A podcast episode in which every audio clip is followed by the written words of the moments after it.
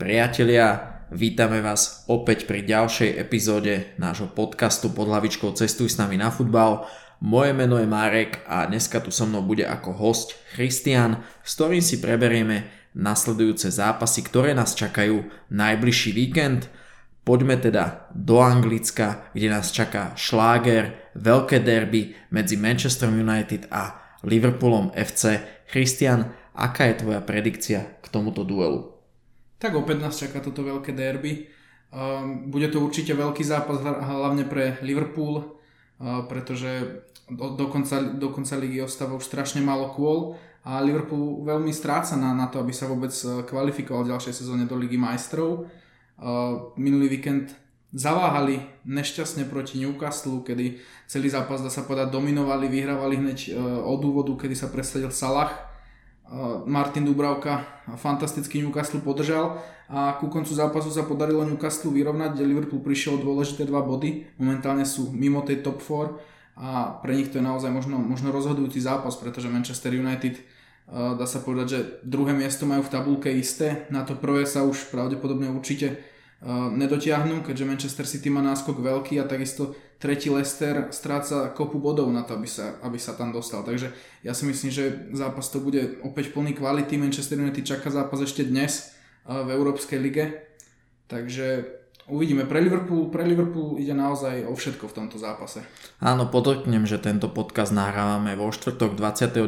apríla a keď sa pozrieme na štatistiky, tak e, Manchester United naposledy v domácom prostredí zdolal The Reds 10. marca 2018. Je to už dlhá doba. Myslíš si, že majú teraz Červení diabli šancu toto víťazstvo zopakovať? E, myslím si, že šancu určite majú, ale ako som už povedal, že Liverpool do tohto zápasu musí dať všetko. Musí, musí proste hrať dva bank, pretože nemôže si dovoliť zaváhanie, keďže to, to štvrté miesto je naozaj veľmi tesné naozaj tam body strácajú, takže oni potrebujú všetky zápasy do konca sezóny vyhrať. United samozrejme šancu na víťazstvo má, aj keď z môjho pohľadu sa viacej oni budú smerovať na tú Európsku ligu, pretože v Anglicku sa počítajú tituly, hlavne v Manchester United chcú tituly a toto už je vlastne posledná trofea, o ktorú Manchester United bojuje. A poraziť ich môžu, je už, je už dávno, kedy ich naposledy doma porazili, ako si je sám povedal, ale bolo to hlavne tým, že Manchester United mal veľkú prestavbu kádra, kdežto Liverpool posledné 2-3 sezóny naozaj bol na tom, na tom absolútnom vrchole, keď Jurgen Klopp vyskladal fantastické mužstvo na čele s Van Dijkom, s Salahom, s Manem. Takže nebolo to ani nejakou nekvalitou Manchester United, ale naozaj e, v posledných rokoch si málo kto môže povedať, že porazil Liverpool. Myslíš, že práve tá absencia Virgila van Dijka je v, tej, v tej sezóne kľúčová, čo sa týka zloženia obraných rád Liverpoolu? Samozrejme, pretože, pretože Van Dijk ako prišiel do Liverpoolu, tak hneď tá obrana z, e, bola dovtedy nejakým spôsobom deravá, e, kde Liverpool dostával veľa gólov a potrebovali sa postihnúť práve v tej obrane. A Van Dijk, keď prišiel, e, prišiel s obrovskou cenovkou, kde sa od neho hneď čakali obrovské výsledky, aby, aby ukázal, že naozaj tým lídrom je, čo sa mu fantasticky podarilo, však bol druhý v ocenení Zlata lopta, čo sa u stoperov stáva málo kedy. A ako on prišiel do toho klubu, tak aj tí ostatní hráči ako keby získali sebavedomie, videli, že je tam naozaj taký ten pilier, cez ktorého sa nedá prejsť, ťažko sa s ním vyhrá osobný súboj, hlavičkový súboj. Výborne organizoval celú tú hru, pretože kraje obrany Trent Alexander-Arnold a Andrew Robertson sú veľmi ofenzívni a vlastne pri, pri útočení Liverpoolu sa často k tým stoperom stiahoval, stiahoval Fabinho a v stoperskej dvojci nemal nejakého stáleho parťaka, pretože v Liverpoole tie zranenia sú dlhodobo a či tam bol Joel Matip, alebo tam bol Joe Gomez, alebo niekedy k nemu nastúpil práve Fabinho, dokonca sme na stoperovi mohli vidieť aj Milnera. Tak, aj Hendersona. Presne tak, aj Hendersona. A, a Van Dijk bol naozaj, že každého toho hráča si dokázal zorganizovať a celá tá obrana, dá sa povedať možno ešte aj stred pola, organizoval to on, stálo to na ňom.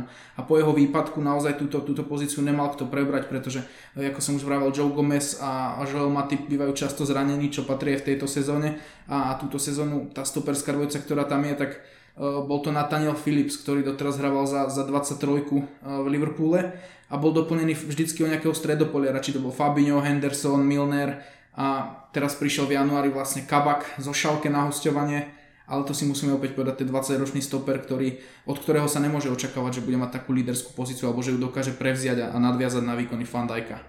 Jasné, ako keď sa pozrieme zase na druhú stranu do kádra Manchester United, tak v januári minulého roku pribudol do ich mužstva Bruno Fernández, portugalský záložník, ktorý vstúpil do Premier League ako výchor, má na svojom konte naozaj výborné čísla, ale jeho forma v posledných zápasoch začína trošku pokrivkávať. Čomu by si to pripísal?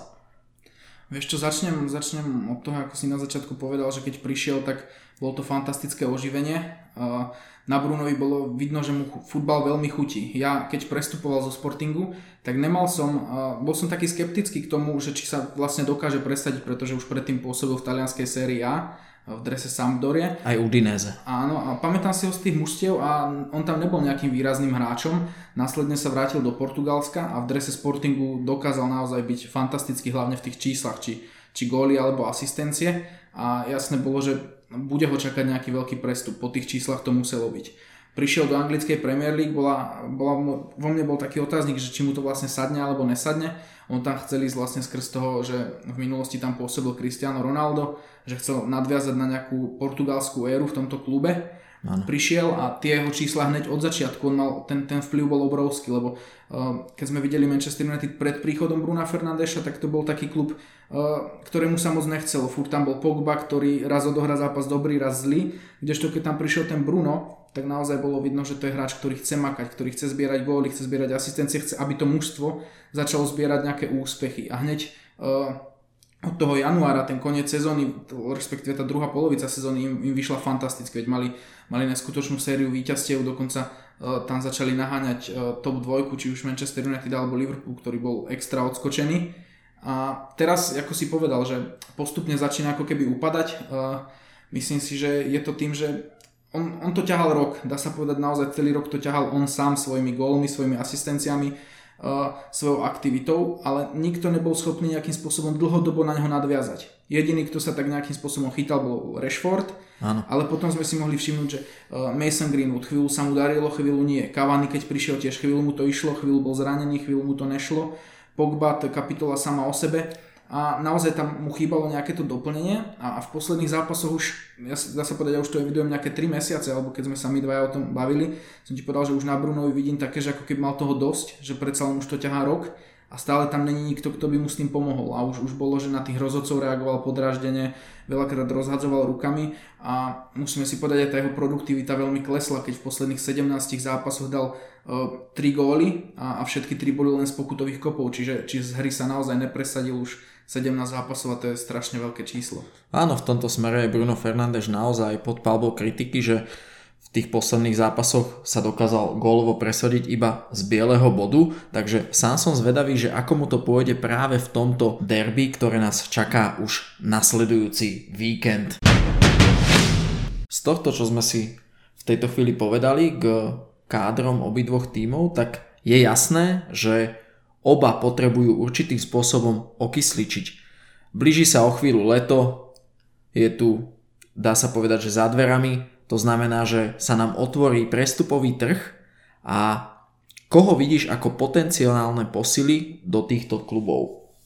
Tak začal by som, začal by som Liverpoolom, kde Liverpool vlastne potrebuje uh, spevniť tú defenzívu, uh, čo už vlastne začalo teraz v lete, keď prišiel Kabak na to hostovanie s možnosťou opcie. V zime prišiel. Áno, pardon, v zime. Uh, takže Liverpool by túto opciu na, na Kabaka mal využiť. Má to byť nejakých, tuším, 20 alebo 25 miliónov aj s potenciálnymi bonusmi pre šalke, ktoré už je jasne vypadávajúcim z Bundesligy. A ďalšou posilou, ktorá už je uzavretá, má byť uh, Ibrahima Konate, francúzsky 23-ročný stoper uh, z Lipska. Pre mňa osobne takisto fantastický stoper. Uh, s Upamekanom to bola pre mňa neskutočná stoperská dvojca. Len opäť je tam pre mňa taký problém, že Konate e, nemá takú fazonu ako Upamecano alebo nedokázal tak vystrieť ako Upamecano práve kvôli zraneniam. Kde Liverpool potrebuje k Fandajkovi doplniť naozaj stoperom, ktorý tam môže byť pri ňom dlhodobo, pretože Joel Matty podľa mňa jeho čas v Liverpoole sa kráti, respektíve je, je pri konci. A Joe Gomez stále sú tie zranenia s tými kolenami a keď máš 5 zranení s kolenami a každú sezónu vynecháš 4-5 mesiacov, tak na takého stopera sa nemôžeš spoliehať. Takže bude to pravdepodobne Van Dijk, ktorý nevieme, takisto jeho zranenie bolo veľmi vážne, ale ten Ibrahima Konate si myslím, že bude k nemu fantastická posila.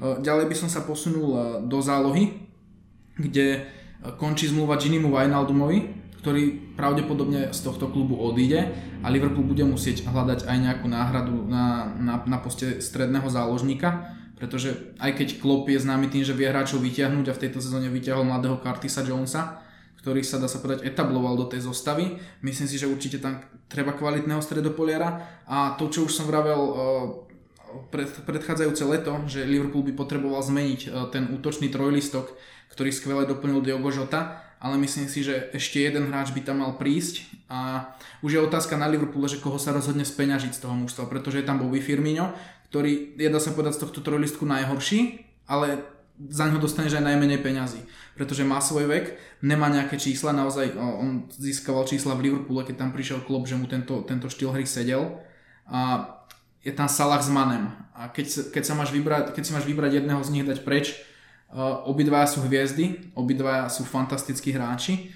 Ja osobne by som sa rozhodol predať Salaha, pretože myslím si, že Salah je ľahšie nahraditeľný, ľahšie nahraditeľný ako Mane, pretože Mane je naozaj jedinečný typ futbalistu. S tým určite súhlasím a keď sa pozrieme na to opäť od tých obraných hrad, tak aj v minulosti boli práve stopery, respektíve stoperská dvojica tými kľúčovými aspektmi k zisku titulu v Premier League. Či už to bol v minulosti Nemanja Vidič a Rio Ferdinand, alebo napríklad John Terry a Cahill v Chelsea, takže myslím si, že toto je kľúčový aspekt a taká známa veta z futbalového prostredia hovorí, respektíve zo športového prostredia hovorí, že obrana získava tituly, útok vyhráva zápasy.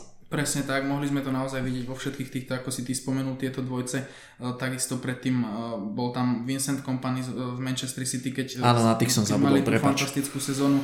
A, minulý rok sme tu mali takú dokonalú ukážku toho, že Manchester City nemal, no, nemal žiadneho stopera pretože Laport sa zranil, Stones nepodával konzistentné výkony, bol tam Otamendi v, už v nejakom svojom veku a hrával vlastne stopera Fernandinho a Rodri. A vlastne preto vznikla taká e, bodová strata Manchester City na Liverpool, preto, pretože Liverpool tam mal práve toho Fandajka, ktorý dokázal tú obranu neskutočne dirigovať. Kdežto v tejto sezóne opäť vidíme, že tá obrana naopak teraz odišla Liverpoolu a Manchester City fantasticky posilnil tým, že tam prišiel Ruben Diaz, a Stones chytil formu a vlastne City má teraz štyroch stoperov, ktorých môže rotovať a vždycky tam má kvalitu. Kdežto naozaj ten Liverpool to lepí hráčmi, ktorých má aktuálne k dispozícii. Áno a to ich momentálne stojí tie priečky, ktoré zaručujú Ligu majstrov, ale samozrejme sezóna ešte nie je na konci a uvidíme, ako to v konečnom zúčtovaní dopadne. Poďme sa však pozrieť na mužstvo zo štadióna Old Trafford. Koho vidíš ako budúcich hráčov, ktorí by mali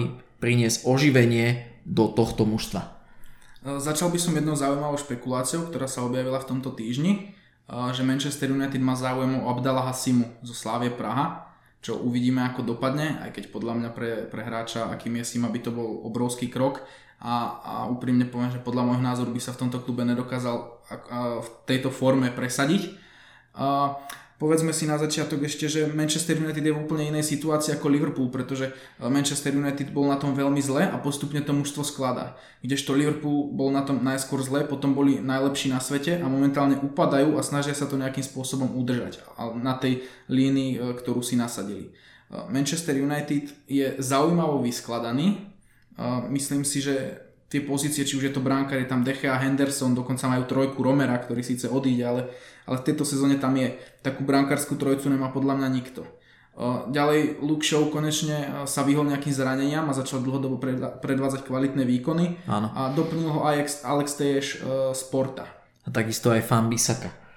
No, k tomu by som prešiel, že vlastne Fan Bisaka je pozícia v Manchester United, ktorú si viem predstaviť doplniť, pretože e, v tomto počte zápasov, e, ktoré, ktoré vo futbale máme, tak e, Manchester United má väčšinu tých postov zdvojených, čo sa týka, dajme tomu, ofenzívy, dá sa povedať aj tej zálohy, aj keď aj v tej zálohe si viem predstaviť napríklad, že nejakí hráči ako Matič alebo Mata už z klubu odídu a prídu tam za nich náhrady, to si viem predstaviť, ale najdôležitejšie z môjho pohľadu bude priviesť jedného stopera naozaj že svetovej kvality, je už otázka pre, pre športového riaditeľa Manchester United, že koho, alebo pre trénera, že koho si vyberú, ale k Harrymu Maguireovi by mal prísť naozaj fantastický stoper, pretože Eric Bailly je fantastický stoper, ale je veľmi náchylný na zranenia a Viktor Lindelöf je pre mňa skôr stoper do Barcelony ako do, do Premier League, pretože on naozaj e, z tých súbojov e, nechodí, nevy, nevychádza z nich ako víťaz a môžeme to v zápasoch aj napríklad proti takému West Bromwichu vidieť, že keď e, ten Diane sa stále lepil na toho Lindelofa, lebo vedel, že tie osobné súboje bude vyhrávať. Skrátka nie je súbojový. Presne tak, takže stoper svetovej úrovne si myslím, že do Manchester United musí prísť a, a pravý obranca myslím si, že musí tam prísť určite cover. Fambisaka je fantastický, je fantastický defenzívne, Dá sa povedať, že v tejto sezóne sa trošku zlepšil aj čo sa týka tej ofenzívy, ale musí tam prísť jednoznačne cover, pretože jeho náhradník tam není, dá sa povedať, žiadny. Majú Diego Dalota, tuším, áno, ktorý je, je na hostovaní, áno, na hostovaní v AC Miláne. A, a či tam má budúcnosť alebo nemá je otázka, ale určite tam musí prísť ešte tento post a, a takisto aby som spravil to okyslíčenie aj, aj čo sa týka tej ofenzívy, pretože to už sme sa tiež viackrát bavili, že je tam Anthony Martial, ktorý nejakú chuť do futbalu nemá, takže aby som určite spravil, že jeho by som speňažil, kým je na to čas a priviedol tam nového hráča a uvidíme, ako to dopadne ešte s Edinsonom Cavani, či sa rozhodne ostať v Manchestri alebo vrátiť do, do Argentíny. A keď si vymenoval tieto konkrétne posty, tak máš na mysli aj nejaké konkrétne mená?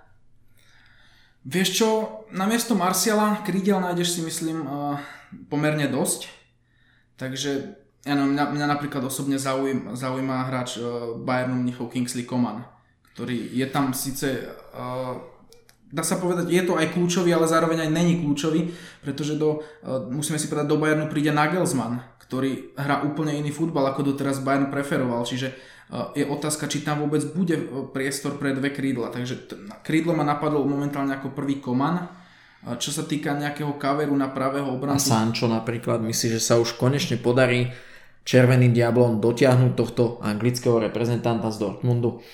Pre Manchester United by to bolo fantastické, ale je otázka, aby to nemalo nejaký, nejaké závažné problémy na ten chod klubu, pretože Sancho má obrovskú cenovku, to je prvá vec, a Sancho keď príde bude chcieť obrovský plat.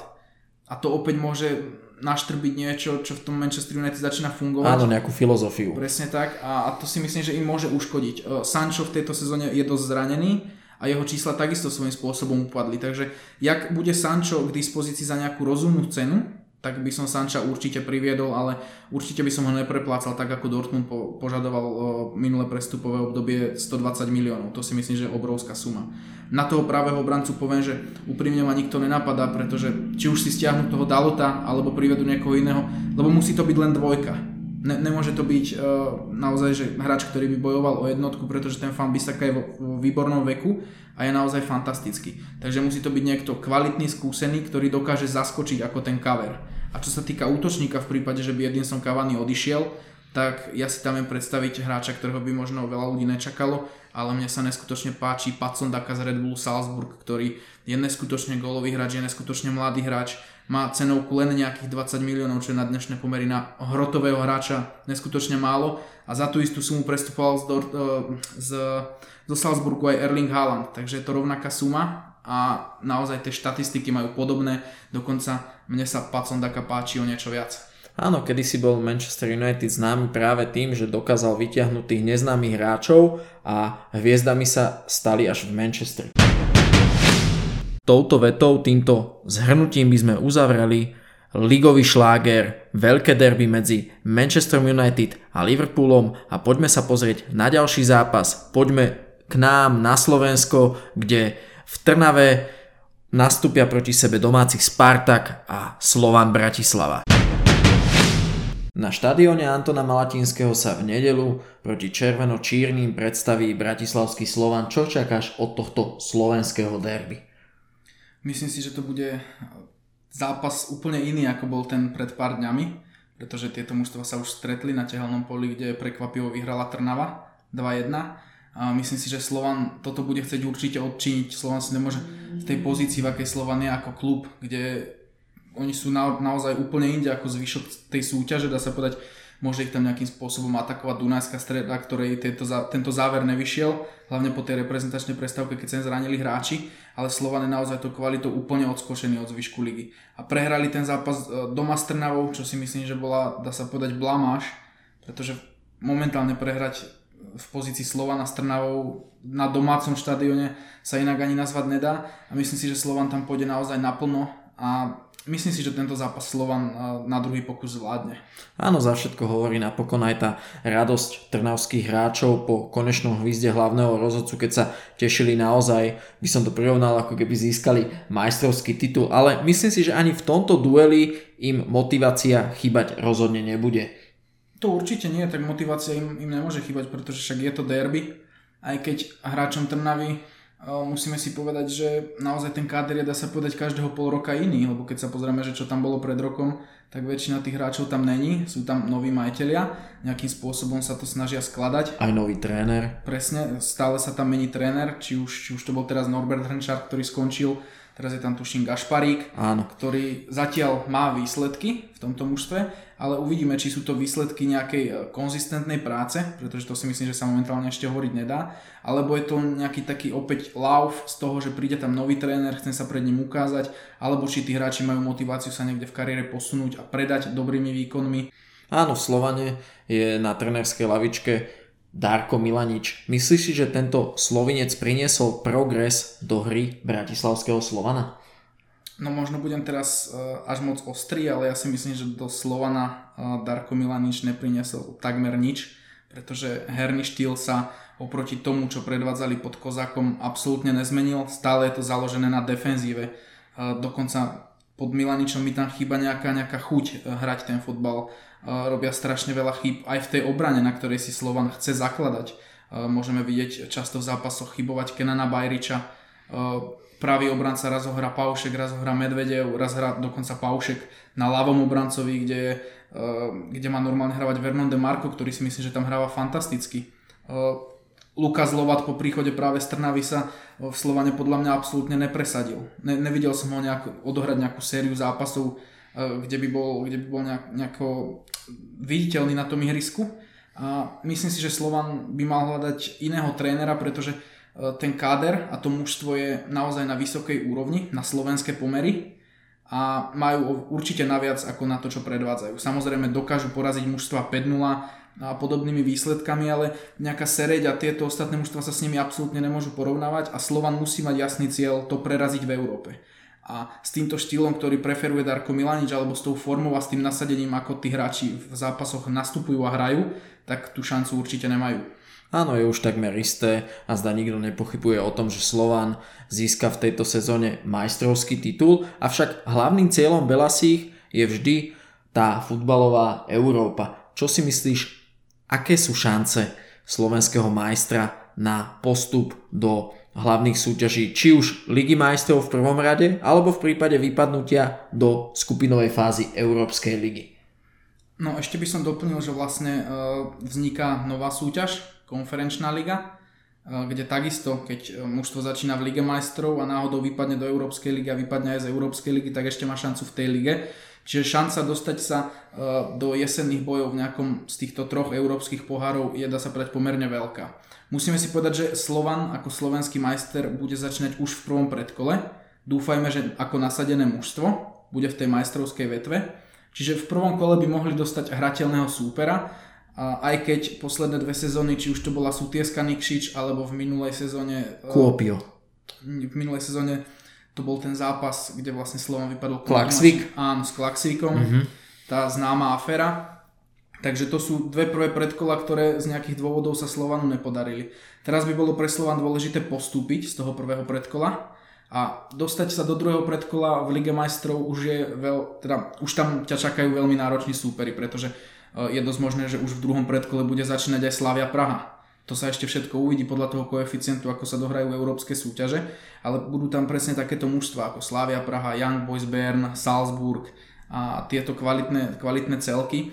A musíme si úprimne povedať, že Slovan takú kvalitu momentálne určite nemá, takže dosť bude záležať na tom, či im ten los dopraje slabšieho súpera, alebo dostanú toho súpera naozaj veľmi silného takže sa to bude odvíjať aj od toho a pretože tie predkola musíme si povedať, aj keď sa dostanú do toho druhého predkola, tak vlastne budú pokračovať, musia poraziť v supera v druhom predkole, v treťom a takisto v play-off na to, aby sa dostali do Ligy majstrov. Čo sú traja naozaj fantastickí súperi, pretože mužstva, aké tam budú v, tej, v týchto predkolách už som, už som spomenul. Takže Liga majstrov až tak reálne ju nevidím. Povedal by som, že Európska liga je v ich silách. Ale musia určite zmeniť alebo pridať na tom nasadení, pretože ja keď vidím tie zápasy Slovanu, tak niektorí hráči sú naozaj takí, že už ako keby nemali nejakú tú chuť, nejakú tú motiváciu, či už ďalej pokračovať v tom klube, alebo či tam niečo vnútri nefunguje. Keď sa zmobilizujú a dajú, dajú sa do tej formy, v akej boli pred dvoma rokmi, tak určite na to majú. Ale či sa do nej dostanú, tak to uvidíme. Vráťme sa nazad k tomuto derby, ktoré nás čaká už najbližšiu nedelu. Keď sa na to pozrieme rečou čísel, tak z posledných šiestich vzájomných duelov si 5 krát či už jedno alebo druhé mužstvo dokázalo udržať čisté konto. Očakávaš niečo podobné aj v tomto stretnutí? Myslím si, že áno, mohlo by sa, mohlo by sa stať e, toto, ako sa stalo aj v posledných zápasoch, aj keď v tom poslednom to vlastne nebolo, áno. kde sa dokázali... To vlastne prerušilo túto sériu, že Trnava dokázala zvíťaziť na tehalnom poli 2-1. Áno, áno, Ratao vlastne potom znižoval na 1-2 z penalty. E, myslím si, že môže naozaj byť, že jedno z mužstiev sa golovo nepresadí, myslím si, že to môže byť Trnava, e, pretože Slovan v posledných zápasoch na ich pomery dostáva dosť gólov, pretože dostali, dostali góly v Žiline, dostali góly práve s Trnavou, hrali s Dunajskou stredou zápas.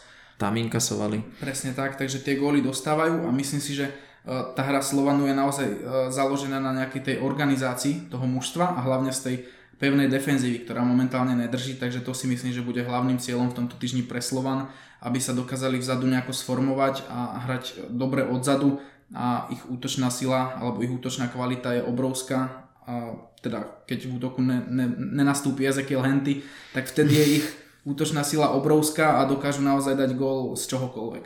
Spomenul si práve Ezekiela Hentyho, ktorý prišiel ako v úvodzovkách náhrada za Andraža Šporára spoločne s Alenom Ošboltom. Čo si myslíš, do akej miery sa im podarilo nahradiť, respektíve nepodarilo nahradiť tohto slovinského kanoniera, ktorý momentálne je zo Sportingu Lisabon na hostovaní v Sportingu Braga.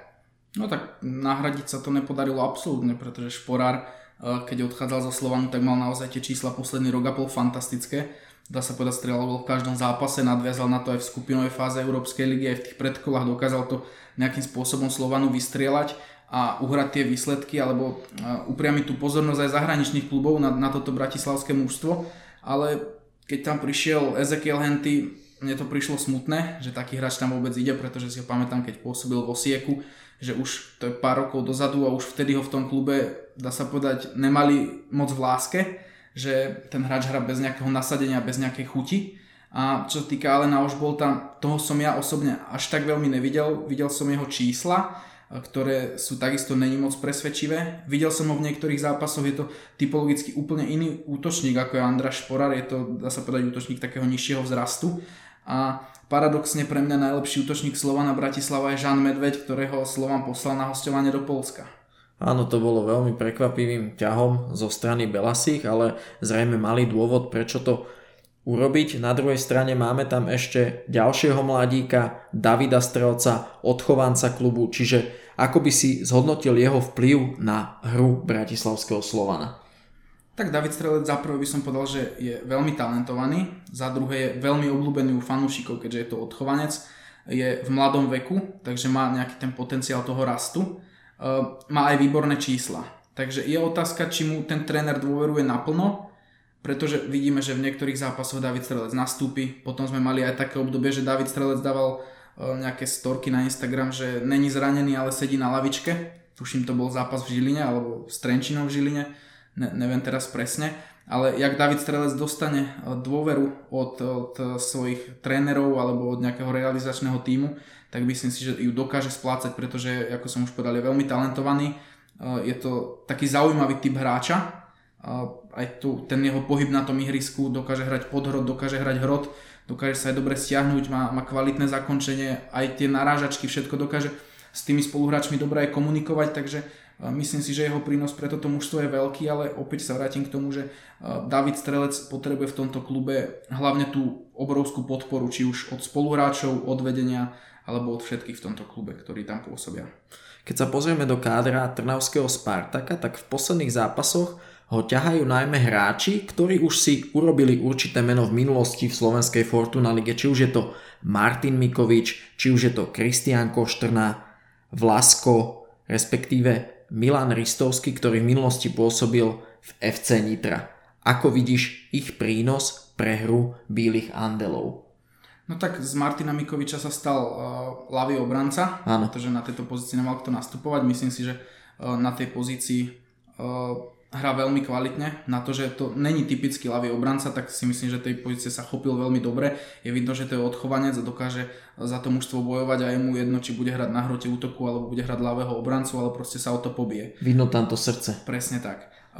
Ďalej by som spomenul Koštrnu, ktorý sa v zahraničí moc presadiť nedokázal. Predtým, keď pôsobil v Dunajskej strede, tak bol veľmi kvalitným hráčom, ale úprimne poviem, jeho nasledovaného až tak moc nemám. A čo sa týka Jana Vlaska, tak ten vždycky, keď bol zdravý, tak prínos pre mužstvo a kvalitu mal obrovskú. Vždycky mal čísla, mal uh, prínos pre to mužstvo naozaj veľký, ale eliminovali ho vždycky zranenia, aj keď odišiel niekde do zahraničia, tuším bol v Polsku a v Maďarsku, ano. tak nedokázal sa tam presadiť hlavne kvôli tým zdravotným problémom. Teraz už má nejaký vek, je skúseným hráčom, môže byť lídrom a uvidíme, či sa mu to podarí, e, teda či sa mu podarí držať ten zdravotný stav v poriadku, aby tej Trnave mohol pomáhať dlhodobo. A čo sa týka Milana Ristovského, tak e, Milan Ristovský je kmeňovým hráčom Rieky, tuším, že je v Trnave len na hostovaní, myslím si, že Trnave sa ho ani nepodarí vykúpiť, pretože uh, je to hráč mladý, tušíme to aj reprezentant svojej krajiny, takže pre nich bude ťažké ho kúpiť, aj keď bodaj by sa im to podarilo, pretože kvalita tohto hráča je obrovská a myslím si, že práve takýto hráč typu typologicky ako na ihrisku vyzerá, aký má, aký má pohyb na ihrisku a všetko by sa hodil práve do Bratislavského Slovana. Keď už si načrtol tú tému možných posíl, myslíš si, že súčasný káder Trnavského Spartaka je schopný, aby bojoval aj v nasledujúcej sezóne o tie vrchné priečky vo Fortuna Lige? Myslím si, že ten potenciál uh, tam určite je na to, aby Trnava ostala na týchto priečkách, v ktorých sa nachádza, pretože uh, konečne sa im podarilo vyskladať ten káder nejakým takým zaujímavým spôsobom, že aj tí hráči, čo tam prichádzajú, tak není sú to len nejakí legionári, ale naozaj sú to hráči, ktorí sú preverení slovenskou Fortuna ligou, či už to bol Koštrná, ktorý hrával v Dunajskej strede, alebo ďalší hráči ako Mikovič, Ristovský, Savidis, Tvardzik, Vlasko. To sú naozaj hráči, ktorí už túto súťaž v minulosti hrávali, boli v nej, dá sa povedať, kvalitní v svojich mužstvách, či už to boli Michalovce alebo e, iné mužstva. A, takže zostavené to je dobre, takisto sa im podarilo pozbierať pár mladých talentovaných hráčov, a, hlavne ich preťahli k sebe z Nitry, keďže v Nitre boli nejaké finančné problémy. Aj sú stále. Presne tak a, a myslím si, že Trnava za, začína stavať niečo zaujímavé, pretože je tam aj tá skúsenosť, je to overené slovenskou súťažou a prichádzajú tam aj mladí talentovaní hráči, ako je napríklad Yusuf alebo Simon Cabral, ktorí sú síce zahraniční hráči, ale majú nízky vek a majú veľký potenciál rastu. Takže ja si myslím, že keď e, Trnava bude pokračovať v tomto a ten káder nebude meniť, ale už ho bude len nejakým spôsobom doplňať a zlepšovať, tak si myslím, že, že Trnava sa môže dlhodobo na týchto priečkách udržať. Ale len je to naozaj o tých cieľoch, že či to chcú takto budovať, ako sa rozhodli, alebo ako to posledný rok budujú, alebo tam opäť chcú spraviť nejaký prudký res a, a zase niečo úplne zmeniť a zač- zase začať od znova, pretože už sme sa bavili o tom, ako často sa tam menia trénery a tí trénery, vždycky to je iný tréner typologicky. Napríklad Norbert Hrnčar je podľa mňa typologicky úplne iný tréner, ako sa zatiaľ ukazuje Gašparík. Áno, s tým súhlasím a keď sa pozrieme do kádra Bratislavského Slovana, všeobecne je známe o ňom to, že Slovan dokáže v našej lige vyskladať dve rovnocené jedenástky, čiže ten káder je naozaj široký. Ale na druhej strane, či je tá kvalita naozaj na tých zdvojených postoch, respektíve či vidíš aj nejaké potenciálne príchody, respektíve potenciálne odchody aj z kádra, respektíve smerom do kádra Belasich. Ako si povedal, Slovan eh, v tom kádri, ktorý má, tak dokáže zložiť dve základné jedenáctky, ktoré by možno v kľude skončili e, na prvom a druhom mieste vo Fortuna Lige, pretože naozaj tá kvalita je obrovská. E, čo sa týka príchodov, musíme počítať ako s príchodom Žána Medveďa, ktorý je síce hráčom Slovana, ale je na hostovaní A ja som toho názoru, že Žán Medveď v tomto klube musí pôsobiť, pretože je to mládežnický reprezentant svojej krajiny, naozaj má nízky vek, má obrovský potenciál na to, aby napríklad z neho vzniklo niečo ako zo Šporara. Takisto Šporar prišiel za nejaké peniaze a odišiel za takmer 10 násobok toho, za čo ho Slovan kúpil. Takže Medveď ten čuh na goli má, jeho by som vnímal ako najväčšiu posilu. Takisto si môžeme povedať, že na hostovaní zo Slovana v Polsku sa nachádza takisto aj Dejan Dražič, Áno. na ktorého už mnohí zabudli, ale takisto si myslím, že šancu si zaslúži Uvidíme, či ju dostane. Týmto pozdravujem Dejana. A, a čo, sa, čo sa týka nejakých odchodov z klubu, tak si myslím, že uh, určite to bude pravdepodobne Dominik Greif. Podľa toho, čo sa, dá, dá sa povedať, posledné mesiace okolo jeho osoby deje. Takže si myslím, že on uh, už aj prerastol Slovenskú ligu, čiže ja už som bol toho názoru, že mohol odísť minulé leto, že už bol ten čas na to, aby on sa v kariére posunul. Takže on odíde podľa mňa určite. Ako jeho náhrada si viem predstaviť jeho náhradu Davida Šipoša z Nitry, ktorému takisto končí v Nitre zmluva, je to takisto mladý brankár, reprezentant 21, takže si myslím, že e, Slovan tým, že ho môže podpísať, dá sa povedať zadarmo ako voľného hráča, tak e, na kvalite určite to není kvalita zatiaľ ako Dominik Greif. Ale, ale je overený tou slovenskou pre, najvyššou súťažou. Presne tak, je, je to Slovák, je overený, je to mládežnický reprezentant, nebude, dá sa povedať, stať nejaké finančné prostriedky, čo, čo je v dnešnej dobe ťažko kupovať hráčov, pretože tie príjmy sú není, dá sa povedať žiadne, keďže tie štadióny už sú rok a pol prázdne.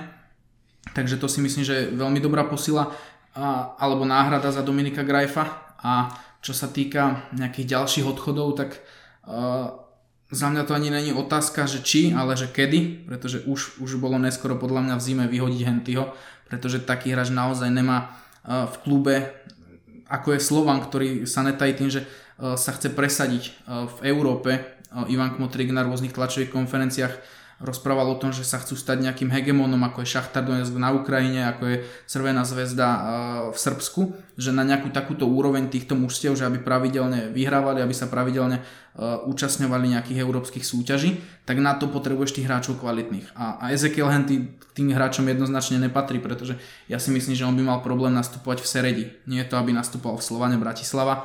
A čo sa týka ďalších odchodov, tak pravdepodobne odíde Moha, o ktorom som ja vravel, že uh, už mal odísť v tom čase, keď odchádzal Andraš Šporar, pretože za prvé bol o neho záujem, za druhé mal veľmi kvalitné výkony, ktoré podporoval aj číslami, pretože mal strašne veľa gólov a asistencií a Slovan na ňom takisto mohol zarobiť, kdežto uh, momentálne tie jeho čísla za prvé upadli, za druhé uh, už sa necíti pravdepodobne v Slovane šťastný, pretože už mal aj on nejaké vyhlásenia, že chce odísť, odmietal trénovať alebo odmietal hrať, takže myslím si, že aj toto je hráč, ktorý odíde a Veľa hráčov podpísalo nové zmluvy, čo som ja osobne nečakal, napríklad od takého Davida Holmana, pretože síce nejakú kvalitu má, ale myslím si, že uh, viem si predstaviť Slovane na tejto pozícii kvalitnejšieho hráča, respektíve uh, zaslúžil by si tam hrať aj David Strelec na tejto pozícii, pretože je to taký, taký ofenzívny záložník, niečo taký, taký podhrod, takže uh, to ma prekvapilo, že David Holman predlžil zmluvu.